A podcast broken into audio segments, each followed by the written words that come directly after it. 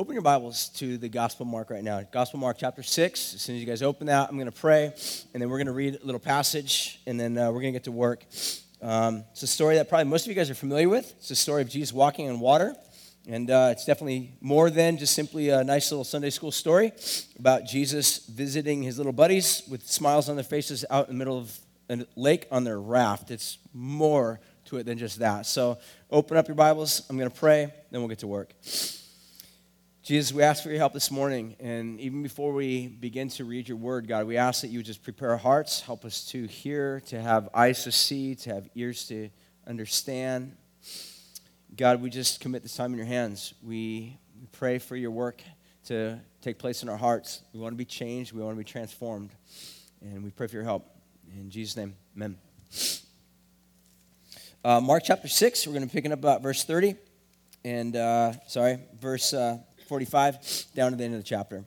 Says this Immediately he and his disciples got into a boat to go to the other side, to Bethsaida, while he dismissed the crowd. And after he had taken up leave of them, he went up to a mountain to pray.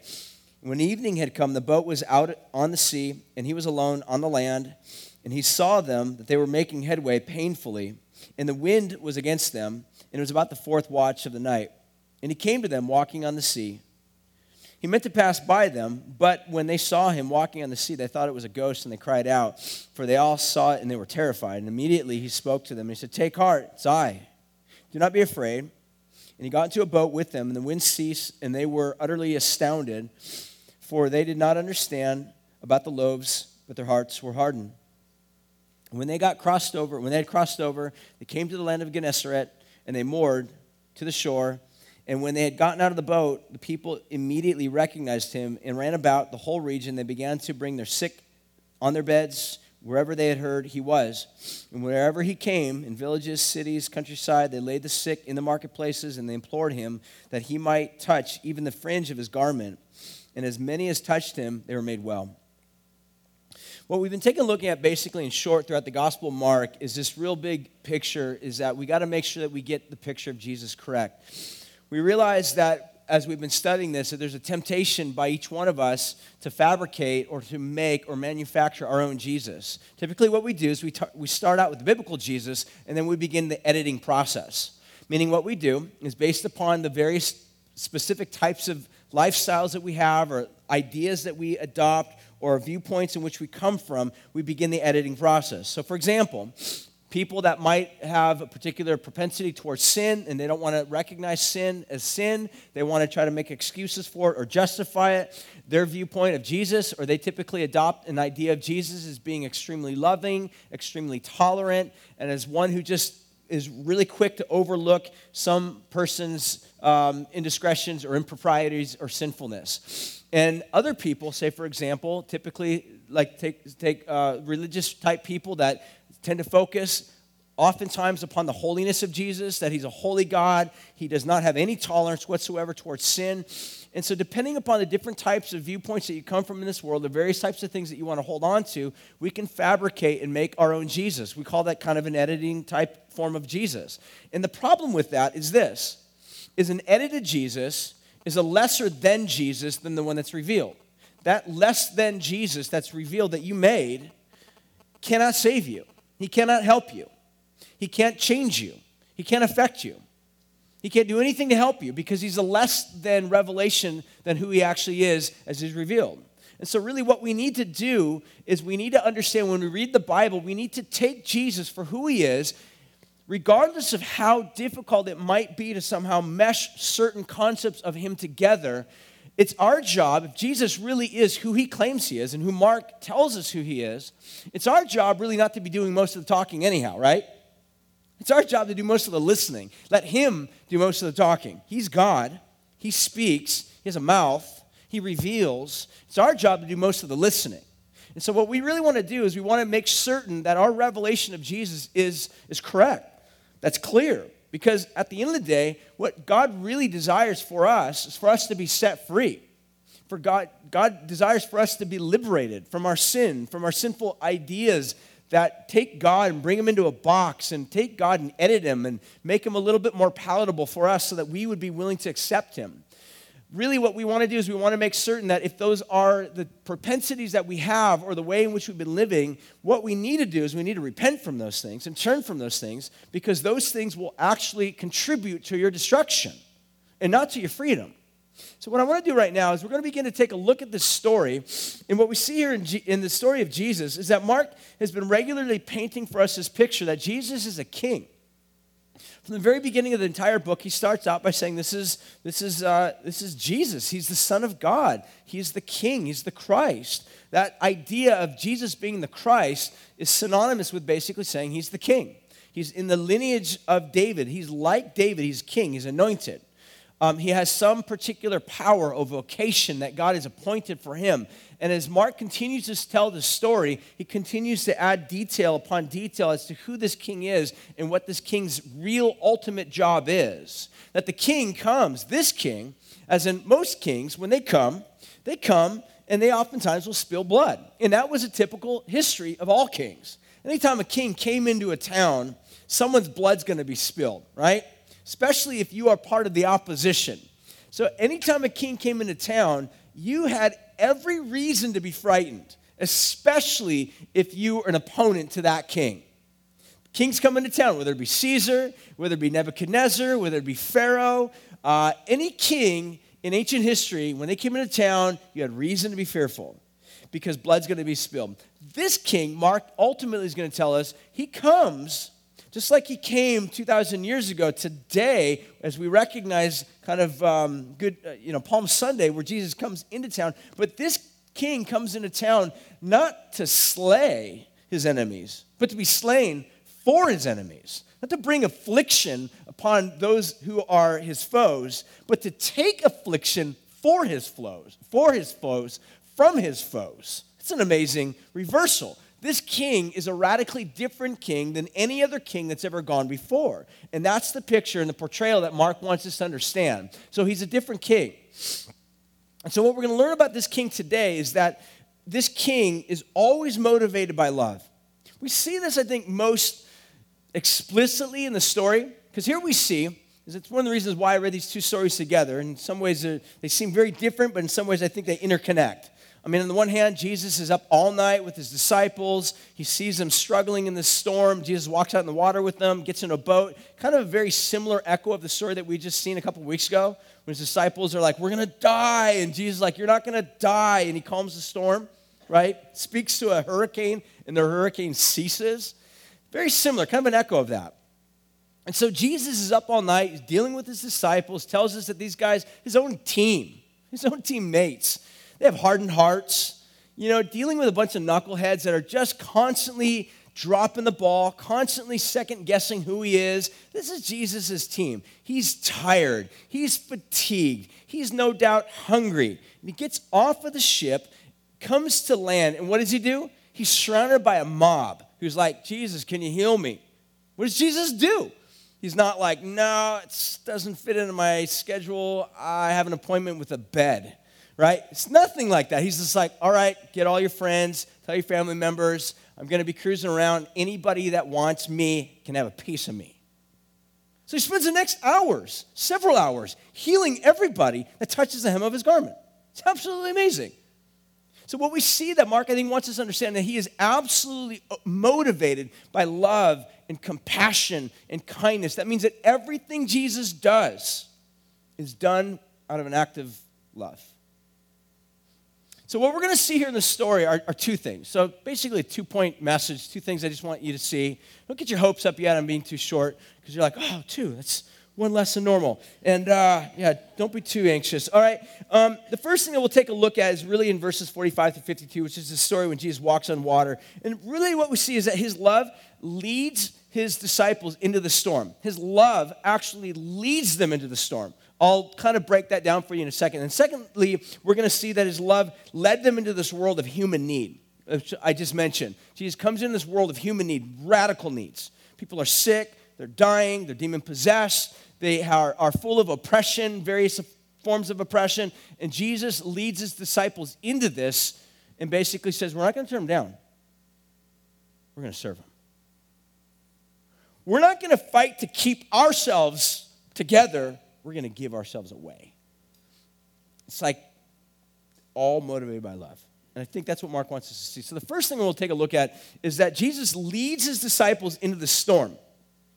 And the first thing I want you to notice, there's two things I want you to notice about why I think Jesus leads his disciples in the storms, or what happens when Jesus led his disciples in the storm, and consequently, what happens when we, as disciples, if you are his disciple, you get led into a storm. Because really, at the end of the day, all of us, whether you're a Christian or not a Christian here, you will be led into storms. All right, there will be things, elements that will happen in life where you will be taken off guard and things will not go the way that you planned. Things will not happen the way that you anticipated or expected. And you will find really what is the core of your life. What are the ultimate value system that you hold on to, whether you are a Christian or not.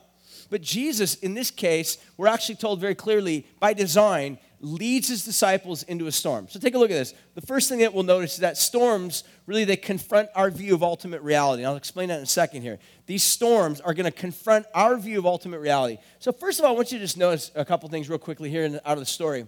Um, just kind of a few bullet points. Verse 45, we're told that Jesus made his disciples get into a boat to go to the other side. So Jesus knows all things. He knows that a storm's about to happen. What does he tell his disciples do? Guys, don't go on the sea. There's a bad, nasty storm happening tonight. You avoid the lake, all right? Get away from the lake. Nasty things are going to happen at night. He's like, nope, hop on a boat. Bye bye. I'm going to go pray.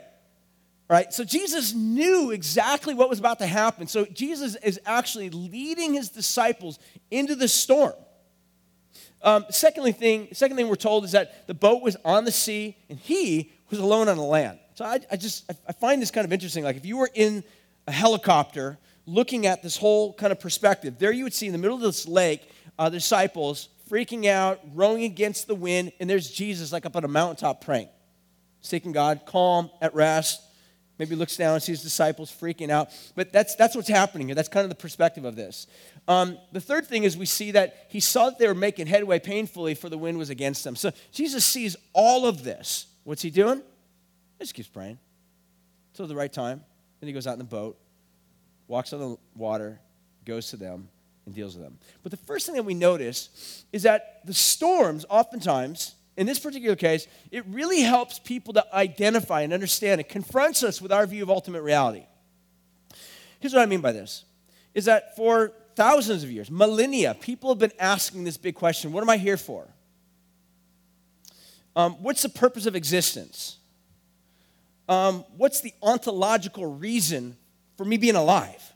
Like, why am I here? What's purpose for this life? And these questions have been pondered for literally thousands of years by minds far greater than, than our own. And oftentimes, answers are few and far between.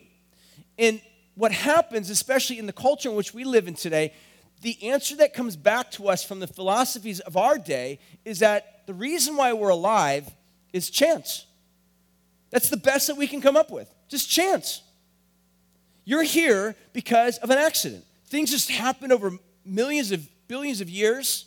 That certain things have happened together, certain chemicals came together, and certain components and certain compounds formed, and amino acids formed, kind of the basic building blocks of nature. And all of a sudden, over another million of years, somehow things just sort of formed together, and we have life and know life as we know it. And th- we're here basically by way of an accident. There really is, to speak of purpose, has to speak of a purposeful reason for it. But because the typical modern day philosophy has this idea that there is no purpose for it, what it really amounts to is this that we are just alone on some lake rowing our boat into a storm for no reason. There's no reason for it. That leads to total despair. Because the philosophers of a day basically would say something like this that if, if, if in reality we are a mistake, if in reality things are just happenstance or chance, then the, the real purpose in life, in your life, is going to come from what you do. You're the one that gives yourself purpose. How you handle circumstances will determine whether or not you live a meaningful or purposeful existence. And, and I don't know about you, but if you kind of draw that to its furthest extent, it will lead that religious belief, believe me, it is a religious belief, it's a humanism, humanistic belief, will lead to one or two areas. One, you'll be full of despair. Because you will look at life and think, I can't make much of myself. I can't even graduate from college. I can't even get the job that I really want. I can't even find the spouse that I really want. And you'll live in despair because you will never be able to get on top of it. You will always have just not enough to make yourself advanced. You will always be just a step behind. You will always feel full of despair. Or, let's just say hypothetically, you have lots of money, all right? I think the big 640 thousand, $640 million jackpot was just won yesterday, right, by three people. So three people are ridiculously rich right now. All right? It's crazy. 200 some odd million dollars people are going to get. Their lives will be changed. So they might be people, and all these, it's kind of funny because all these, you know, came from these, like, these little podunk towns no one's ever even heard of. I think one of them was called, like, I don't know, Red Bull or Red something, or I don't know. Some town you never even heard of, right? And, and the reality is, is that these people, now they have all the means that they can imagine to make something of their life, to give their life some semblance of order or purpose. Okay, so now you have all the money in the world. Now you have all the means in the world to do something with your life. What type of person do you become now? I, I, I see typically the extremes are either full of despair or you become an arrogant, egotistical tyrant because you have all the means. Both of those logical conclusions oftentimes are just self destructive. Both of them. And so the reality is that we look at life and we think, no, life has to have some sort of meaning. Life has to have some sort of purpose. That we are not just simply content to just simply expect that things are meaningfulness. There, there is no meaning, uh, meaningful purpose in life, or that we life is just not valuable. That quite to the contrary, that we look at life and think, no, there has to be some semblance of purpose. It's one of the reasons, like. Uh, I've been telling you guys that there's a, there's a couple, uh, family in our church, and they actually went to the first service I'll it now. Um, their daughter was in a, in a very severe accident several months ago. And no one said after she got through this accident, like, you know what, don't worry about it. Don't try. Just pull the plug. It's purposefulness. It must have been she just was designed to die. Nobody is okay with that. I've known people, friends of mine, that have had parents die, and no one ever comforts them by just saying, whatever, circle of life, it's all good. There's something about death that's very unnatural, that we don't like it. We resist it. We are not okay with death. We are not okay with disease that leads to death. There's something about it that just Every bone in our body resents it. And the only reason is has to be we weren't made for death. We weren't made for disease. We weren't made for brokenness.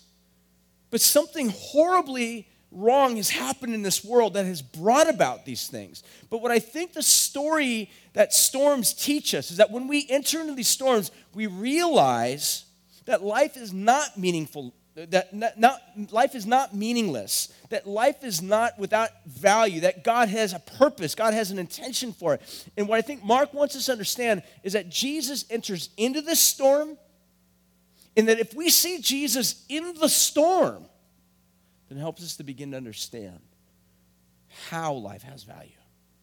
That Jesus himself enters into the storm. And I think this story is an echo of a storm that's to come, that Jesus will make his way into the center of. But first of all, we begin to realize that oftentimes when we find ourselves exposed or brought into these particular types of storms, they really do challenge our view of ultimate reality because when it's in the storms, we begin to kind of ask those questions What am I here for? What's life all about? These are good questions to ask.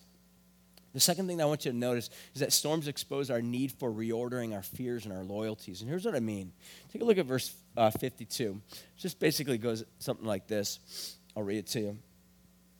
Um, he points out, make sure I have it here. He says, For they did not understand about the loaves, and, the, uh, and he says, For their hearts were hardened. And so, what we see here in the story is that here these guys are on the sea, on the open sea.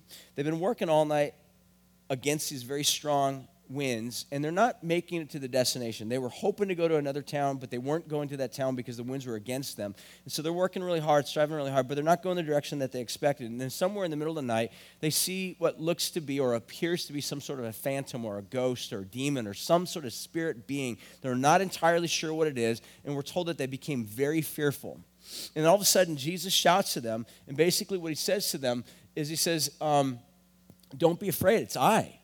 And all scholars, uh, all commentators would point out that the particular Greek that Jesus uses here actually echoes back to uh, what God spoke to Moses, like at the burning bush or at other times of difficulties when Moses came down, God would speak and say, It is I, I am that I am. Jesus is basically saying the same thing. So in the middle of the storm, Jesus uses or borrows a phrase from the Torah to cause their minds to realize that this is not a phantom, this is not a ghost, this is something far greater than something beyond. This is this Jesus is somebody more powerful, more potent than we've ever even dared to even understand or recognize. That there's something unique about this Jesus.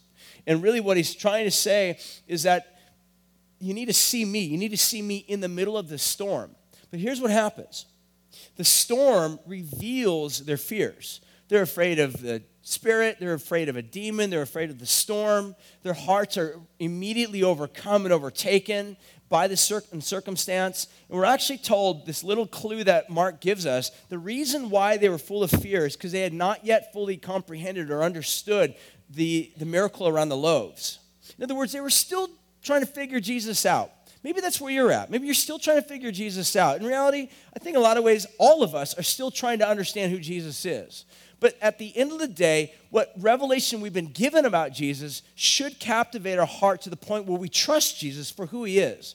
But here's what happens storms have a way of really causing to rise to the surface what our ultimate fears are. Fears and love actually go hand in hand. Here's what I mean. The reason why we oftentimes find ourselves overtaken, overcome by anxieties, is because we have a love of something and there's that love, that thing that we love is threatened in some point. Now, think about this. Anxieties oftentimes arise because we have love, an extreme love for something, and the threat rises that we're about to lose it. Storms cause us to realize that we may be losing something. We may be losing our life. We may be losing the life of a loved one. We may be losing the life of some sort of crutch or something that we've been holding on to. And once we are threatened by the reality of losing that particular thing, we become full of anxiety, full of fears. But here's the point what Jesus basically does, and what he's already done throughout the Gospel Mark, is he wants to reorder their fears. The issue is not just don't be afraid, although Jesus does say don't be afraid, but in reality, what he's really trying to emphasize make sure that your fears are reordered, reordered, reorganized around me.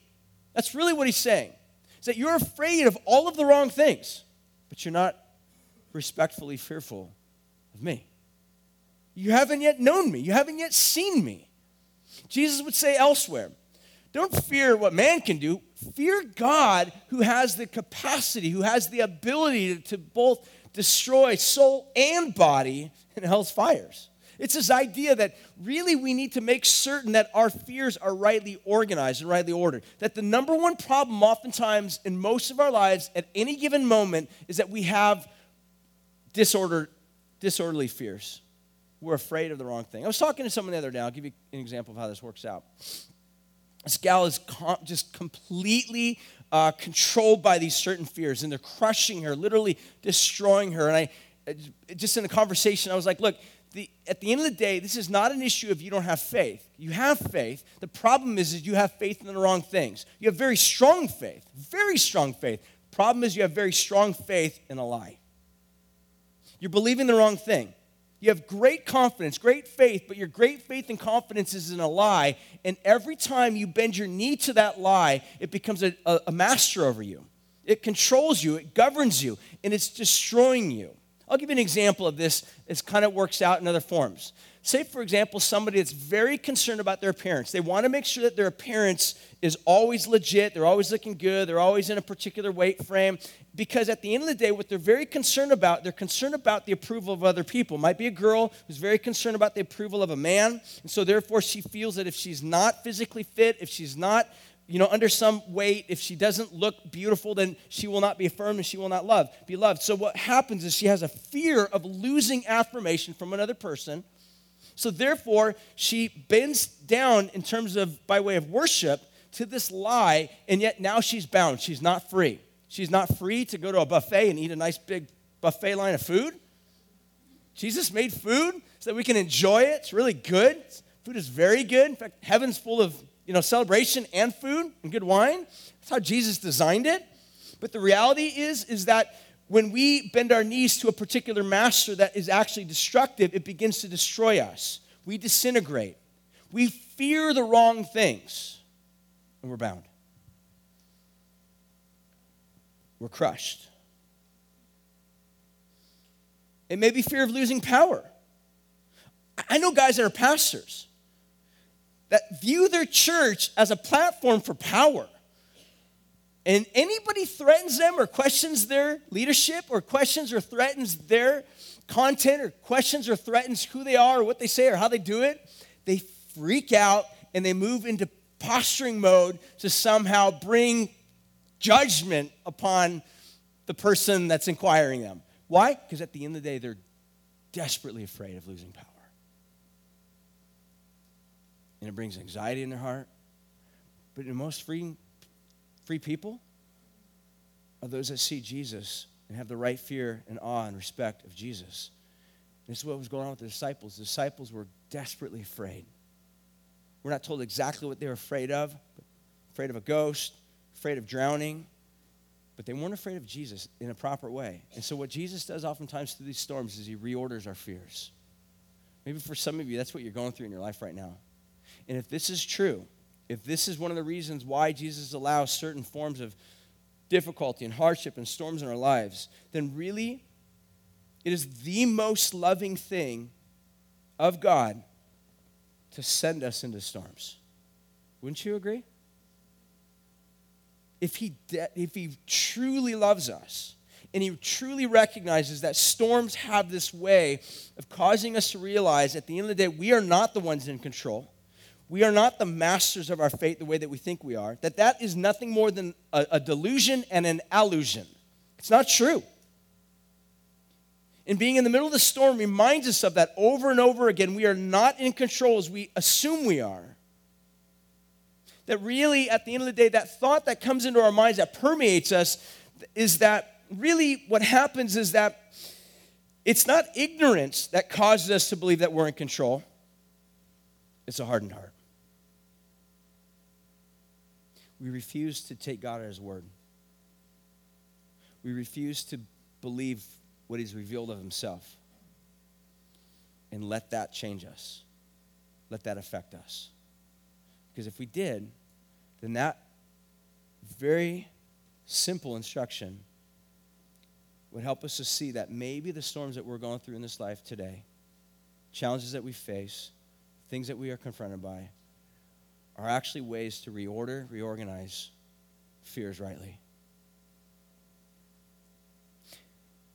You, as a human being, are only as strong as the thing that you put your ultimate trust and confidence in. Let me give you an example of this.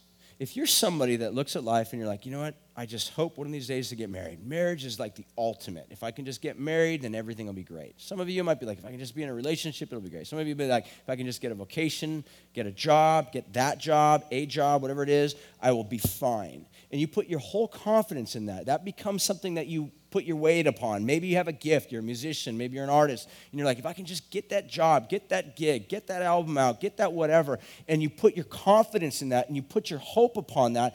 But what happens if that thing doesn't materialize? What happens if that marriage doesn't succeed? What happens if that relationship breaks?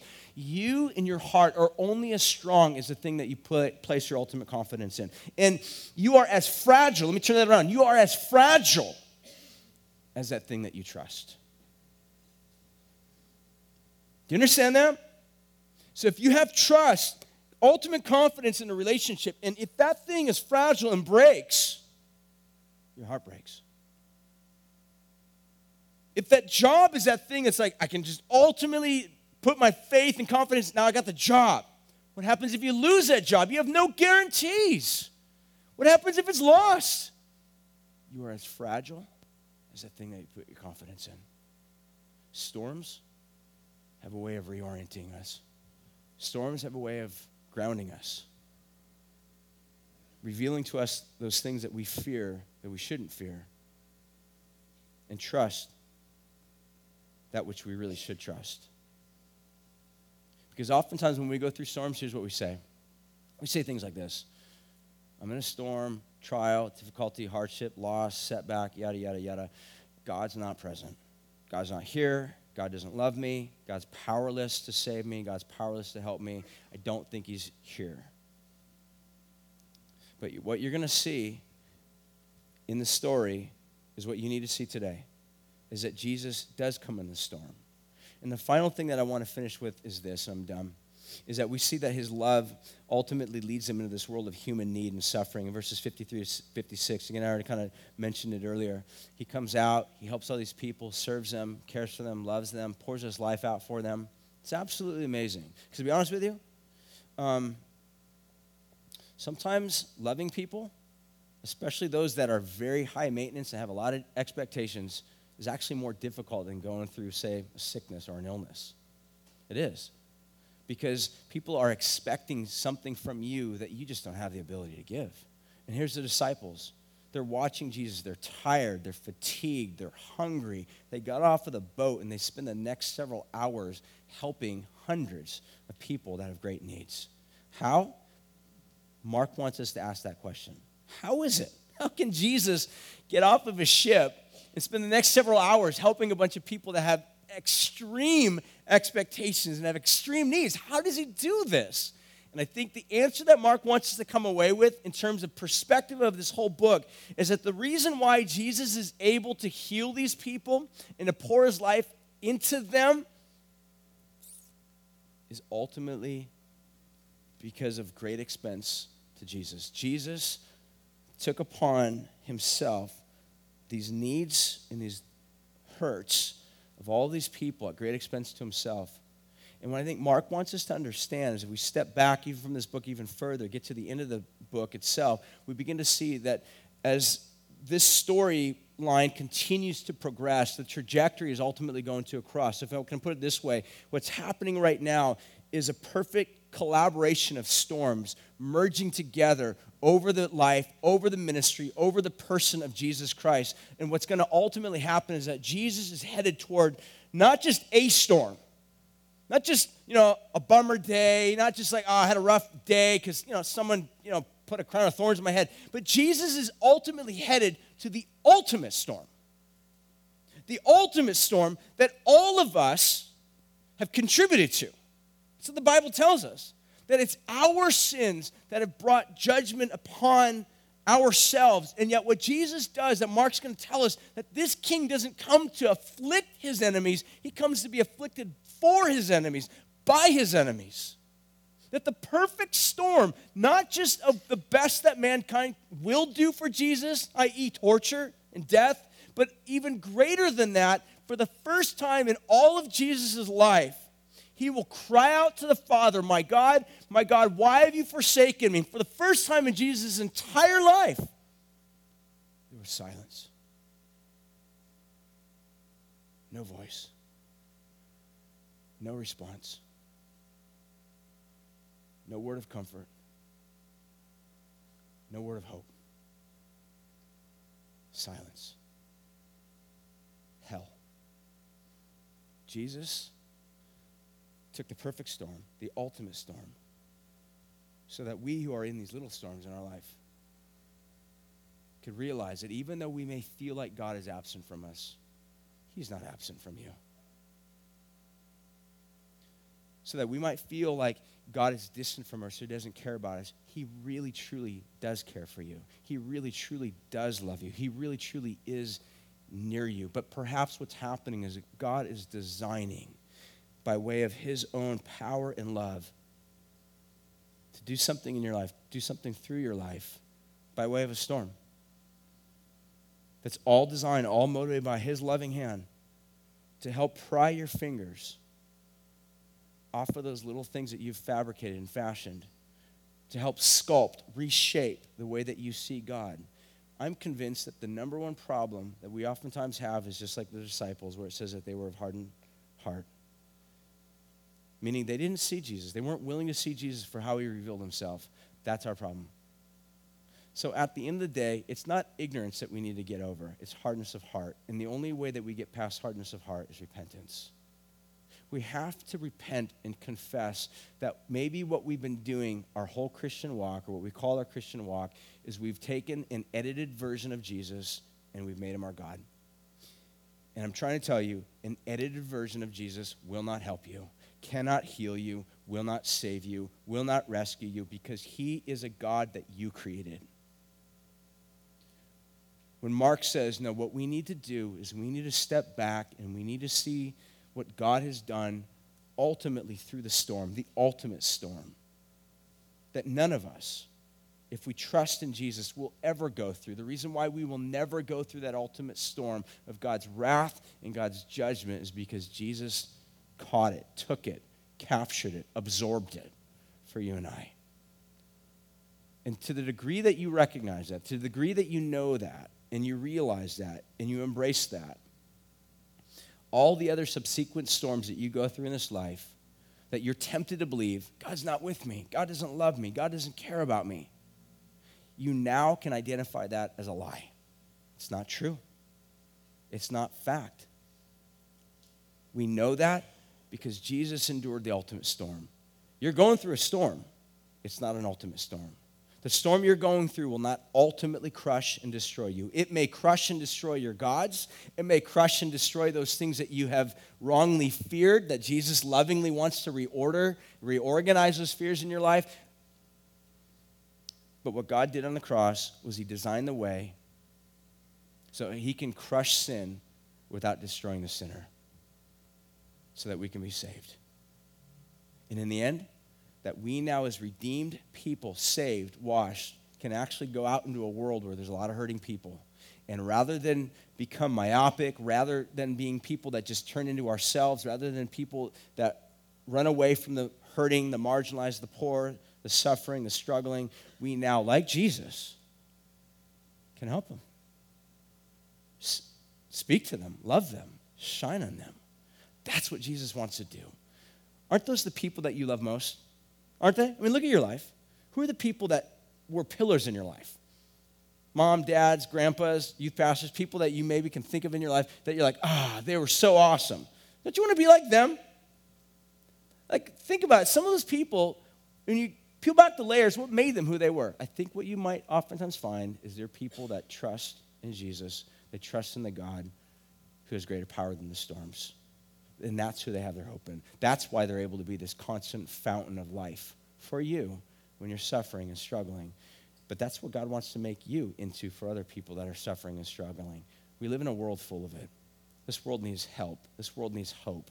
And the way that God has chosen to do this is by allowing us to see the King who rides over the storms. I'm going to pray. We're going to sing. We're going to respond. I'm going to have the guys coming up and lead. What I want to do right now, you're here this morning and you personally are going through some storm, some issue, something that God is challenging you, challenging your fears right now in your heart, and He's saying, I want to pry your fingers off of these things. I want to set you free. It might be a storm in which it might actually have to do with sickness. You may be sick. We believe God wants to heal the sick. We believe that. We pray for people that are sick. Maybe it might be a marriage that's fractured or broken breaking or a relationship that's gone south or relationship with a uh, you know a child or a parent or some sort of family member that God wants to heal and God wants to bring about restoration or reconciliation whatever the storm is we really just want to pray for you right now. So, any of you at all right now that feel yourself in the middle of this storm and you're tempted to disbelieve God in it, or you find that God is challenging your fears right now, what you wrongly fear, in order to make sure that you fear the right things in the right proportion. If that's you, whoever you are, you might be a Christian dealing with this, you might be a non Christian, and you want to trust Jesus. Whoever you are, I just want you to stand up right where you're at, and I just want to pray for you. That's all I want to do. I just want to pray for you. Whoever you are, wherever you are. It's of the reasons why we turn up the lights, because it's not about you. I know sometimes this can be kind of weird because people think they're going to look at me. This is not about you. This is about you trusting Jesus who wants to help you, who wants to rescue you. We just want to pray for you. We're just a family. That's all we are. We're just a church family. We're not perfect. All of us go through those moments where we struggle, where we have fears. I have the same thing. I go through those struggles myself. We're all on that same level. None of us is better than, greater than somebody else. We're here because we really truly believe that God has great power to do mighty things. Cool, anybody else? Just stand up right where you're at. We just want to pray for you. Anybody else? Just find yourself in a storm and you just feel God pulling in your heart. Maybe some of you just you hear the message, and it was good and you liked it and, was, and that was it, and you don't feel so overwhelmed. We don't want to manipulate, urge anybody, you know, but, but we want to give an opportunity because some of you might be like, "This is me. I'm. This is me.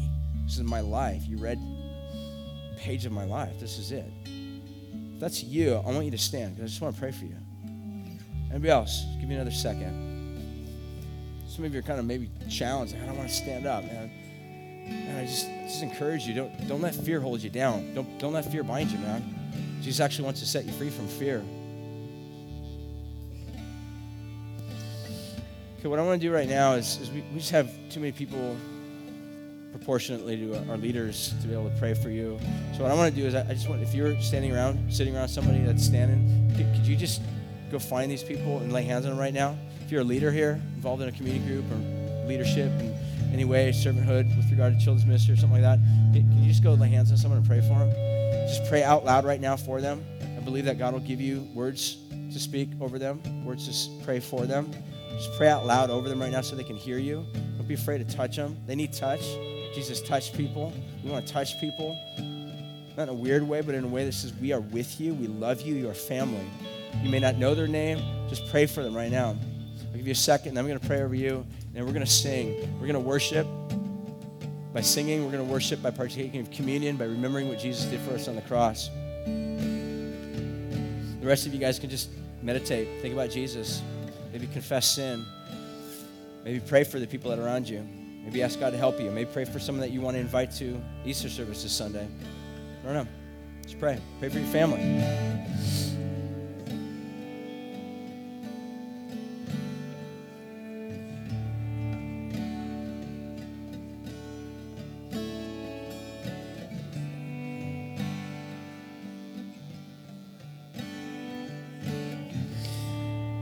Jesus, right now, I just pray.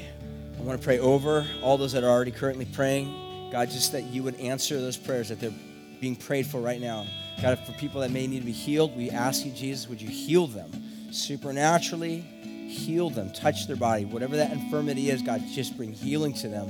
If it's an emotional issue or a fear or something that is just their life is being destroyed and crushed, Jesus, set them free. Help them to see the power of Jesus and what he accomplished for them on the cross. God, I pray that you would help all of us to identify areas of hardness of heart, to confess that before you. We pray for softness of heart. We pray for softened hearts. We pray for hearts that are moldable and pliable like clay in the hand of a potter, God, that you be the potter over us, shape us, mold us, God, to be who and what you desire for us to be. Image bearers of God, filled with joy, being able to be a blessing to the world around us. We want to sing to you now, God. We want to worship you.